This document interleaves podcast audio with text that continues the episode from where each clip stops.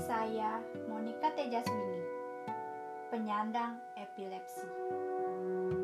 Ketika merasa semuanya sudah tidak ada jalan keluar atau merasa buntu dan hampir putus asa, ternyata lewat pandemi ini muncul ide saya untuk berbagi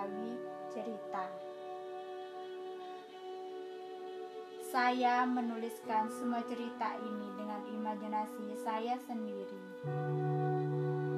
Saya merasa yakin dan berharap banyak orang mau mendengarkan semua cerita saya dan orang itu dapat dihibur. Saya menuliskan ini untuk anak-anak.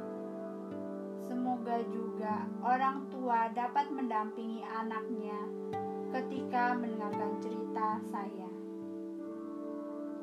Tidak ada yang mustahil ketika dapat berserah kepada Tuhan dan mau memperbaiki diri sendiri untuk mengejar semua impian. Cerita ini akan muncul di podcast saya seminggu sekali. Selamat menikmati, salam kreativitas, sampai bertemu pada episode mendatang. Thank you.